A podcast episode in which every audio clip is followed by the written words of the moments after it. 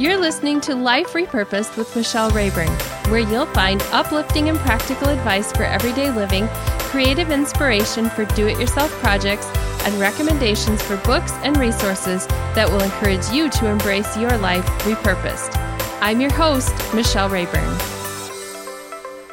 This is episode 44 of Life Repurposed, and I thank you for joining me today. I skipped a week last week because. Uh, life has just been a little bit crazy. And I've mentioned that before, and it hasn't really changed. It's been overwhelming. And then my heart was just really heavy with what was going on in the world around us, and I didn't have any words to say. And maybe you're like that. You just think I have I have no words to say and maybe you've wrestled like I have with knowing what to say. I certainly have an opinion, but people don't need to hear my opinion. I don't need to be out there just voicing it for the sake of shouting one more thing out there, but I also know that I'm not supposed to be silent because I see something that is unjust in the world around me and I need to say something. And so there's just been so much happening in the world, and um, I don't think anyone needs to hear my words or a long pontification on something. But I do think that they need my voice. And I think there's a difference between throwing words out there and just putting them out there and being a voice. A voice can be with just few words. I posted something on social media the other day that I decided to share with you because it was when I was putting this into thought and trying to figure out what do I say. And here's what I said. I had planned to release an image of my new book cover this week. I decided to wait a few days because the timing wasn't quite right in light of all that is happening around us. I couldn't just move forward and pretend as if I saw nothing. I will share the book image in a day or two, but for today, this is what's on my heart. No one needs my words, empty as they are. I don't need to give a long explanation of how I've arrived at my point of view. It doesn't matter. What does matter is that other human beings have cried out for help, and whether or not I understand all of the implications behind their cries, I hear the pain.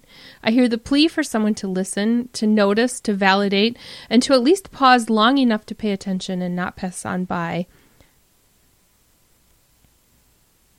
I hear the plea for someone to listen, to notice, to validate, to at least pause long enough to pay attention and not pass on by pretending not to see or hear. I'm listening, I'm learning, and taking off my perspective lenses to borrow the lenses of others who have had a different experience from my own. So much about my own journey in life hasn't been simple or easy.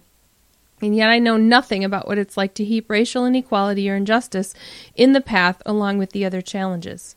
Nothing. We grew up saying the Pledge of Allegiance every day in school. But now I realize that the words are empty if I cannot speak where liberty and justice have been oppressed. I am, an, I am inept.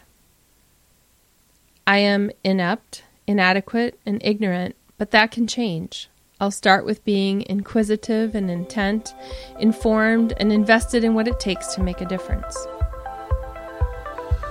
So let's think about those comments that I shared and let's frame this in the context of repurposing and thinking about before and after.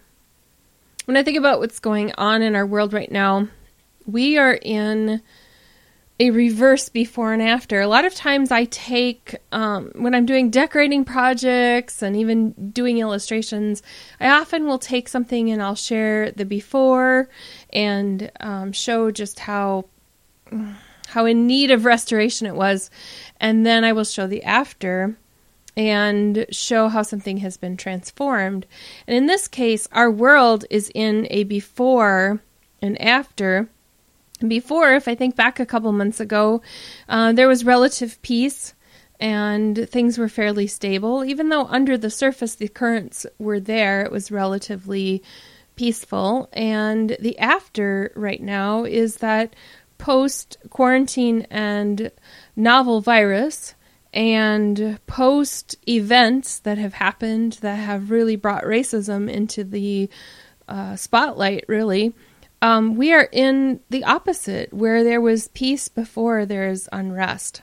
But as we go through this in our own lives, we can take our attitudes and the things from the past and we can repurpose those and and really come out on the other side with something that can make a difference. The reason that silence is considered endorsement of inequality is because it means we have either had what I think are one of two things that have happened. One, we have heard the message and we don't agree that there is a problem.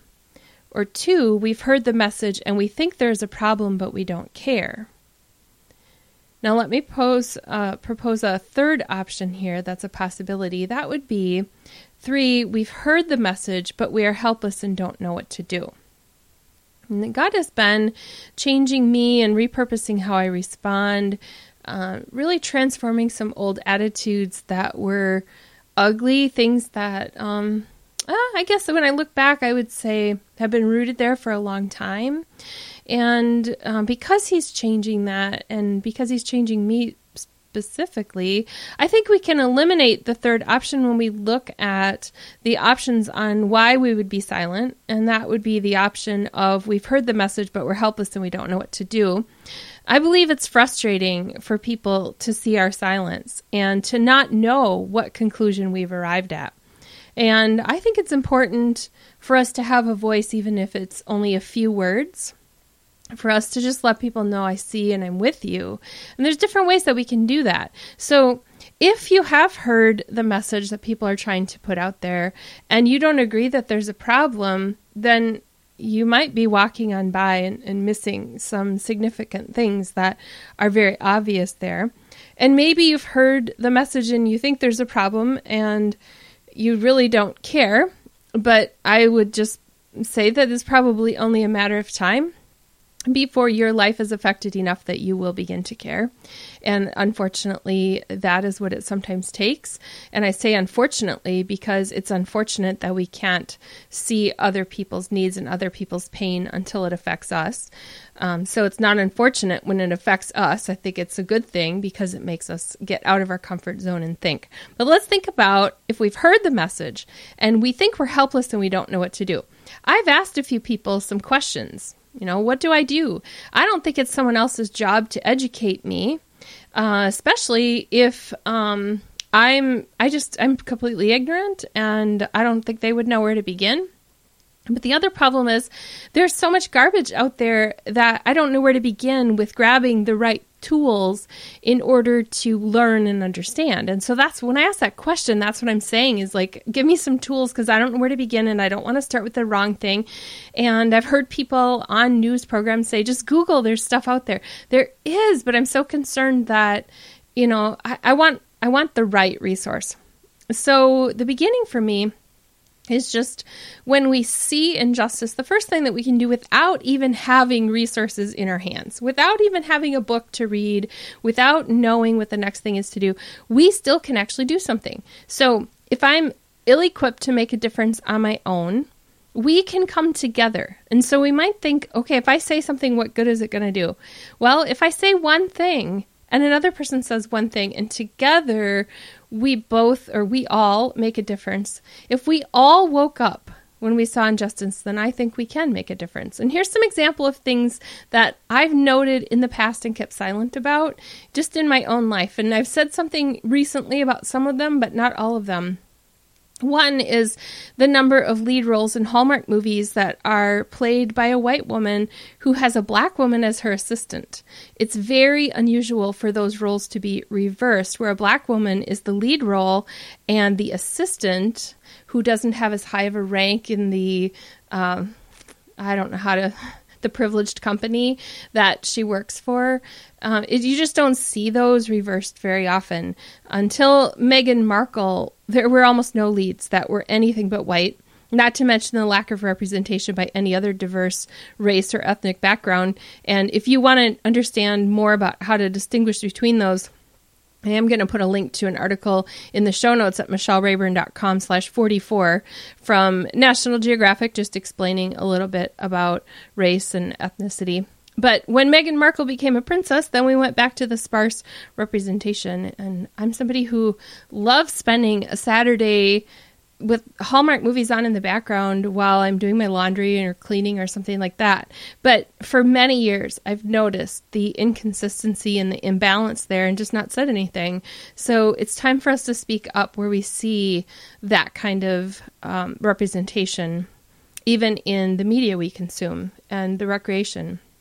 Another thing that we can speak up about is when words are spoken by family members or friends that generalize black people as they without, you know, I put they in air quotes there, without true attention to humanity and just lumping people into a group of people that we describe in a certain way, and it's almost always unfavorably. And I've noticed this happens sometimes and I don't speak up, I don't say anything. I when I get silent, it usually means I disagree and I don't want to make a big blow up and say something, but it's so important to say something. There's gentle ways of doing that. Uh, another thing I've noticed is people on airplanes who don't make eye contact or speak with seatmates who are darker skinned.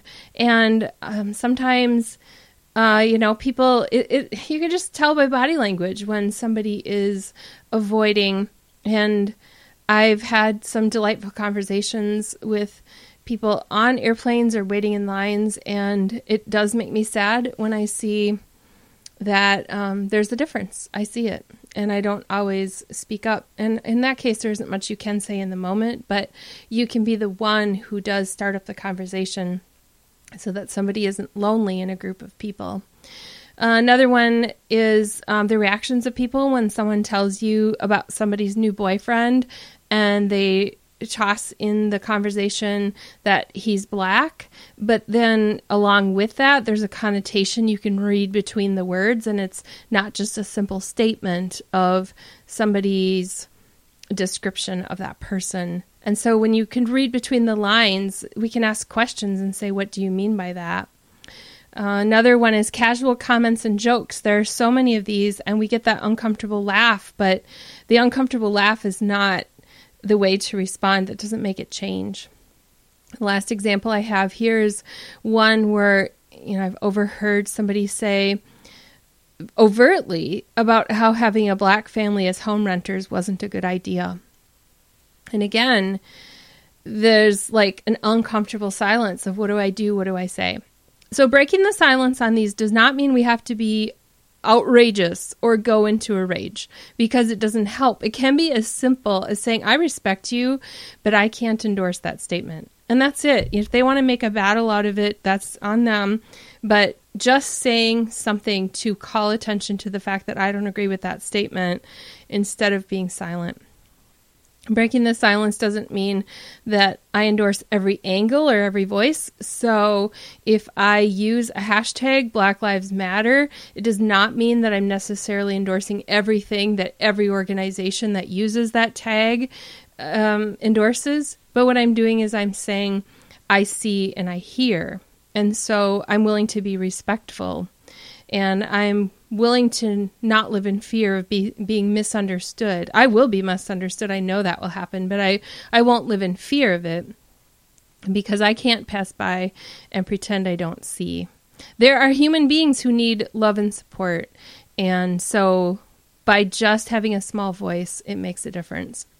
There was a story in Luke 10 that Jesus told.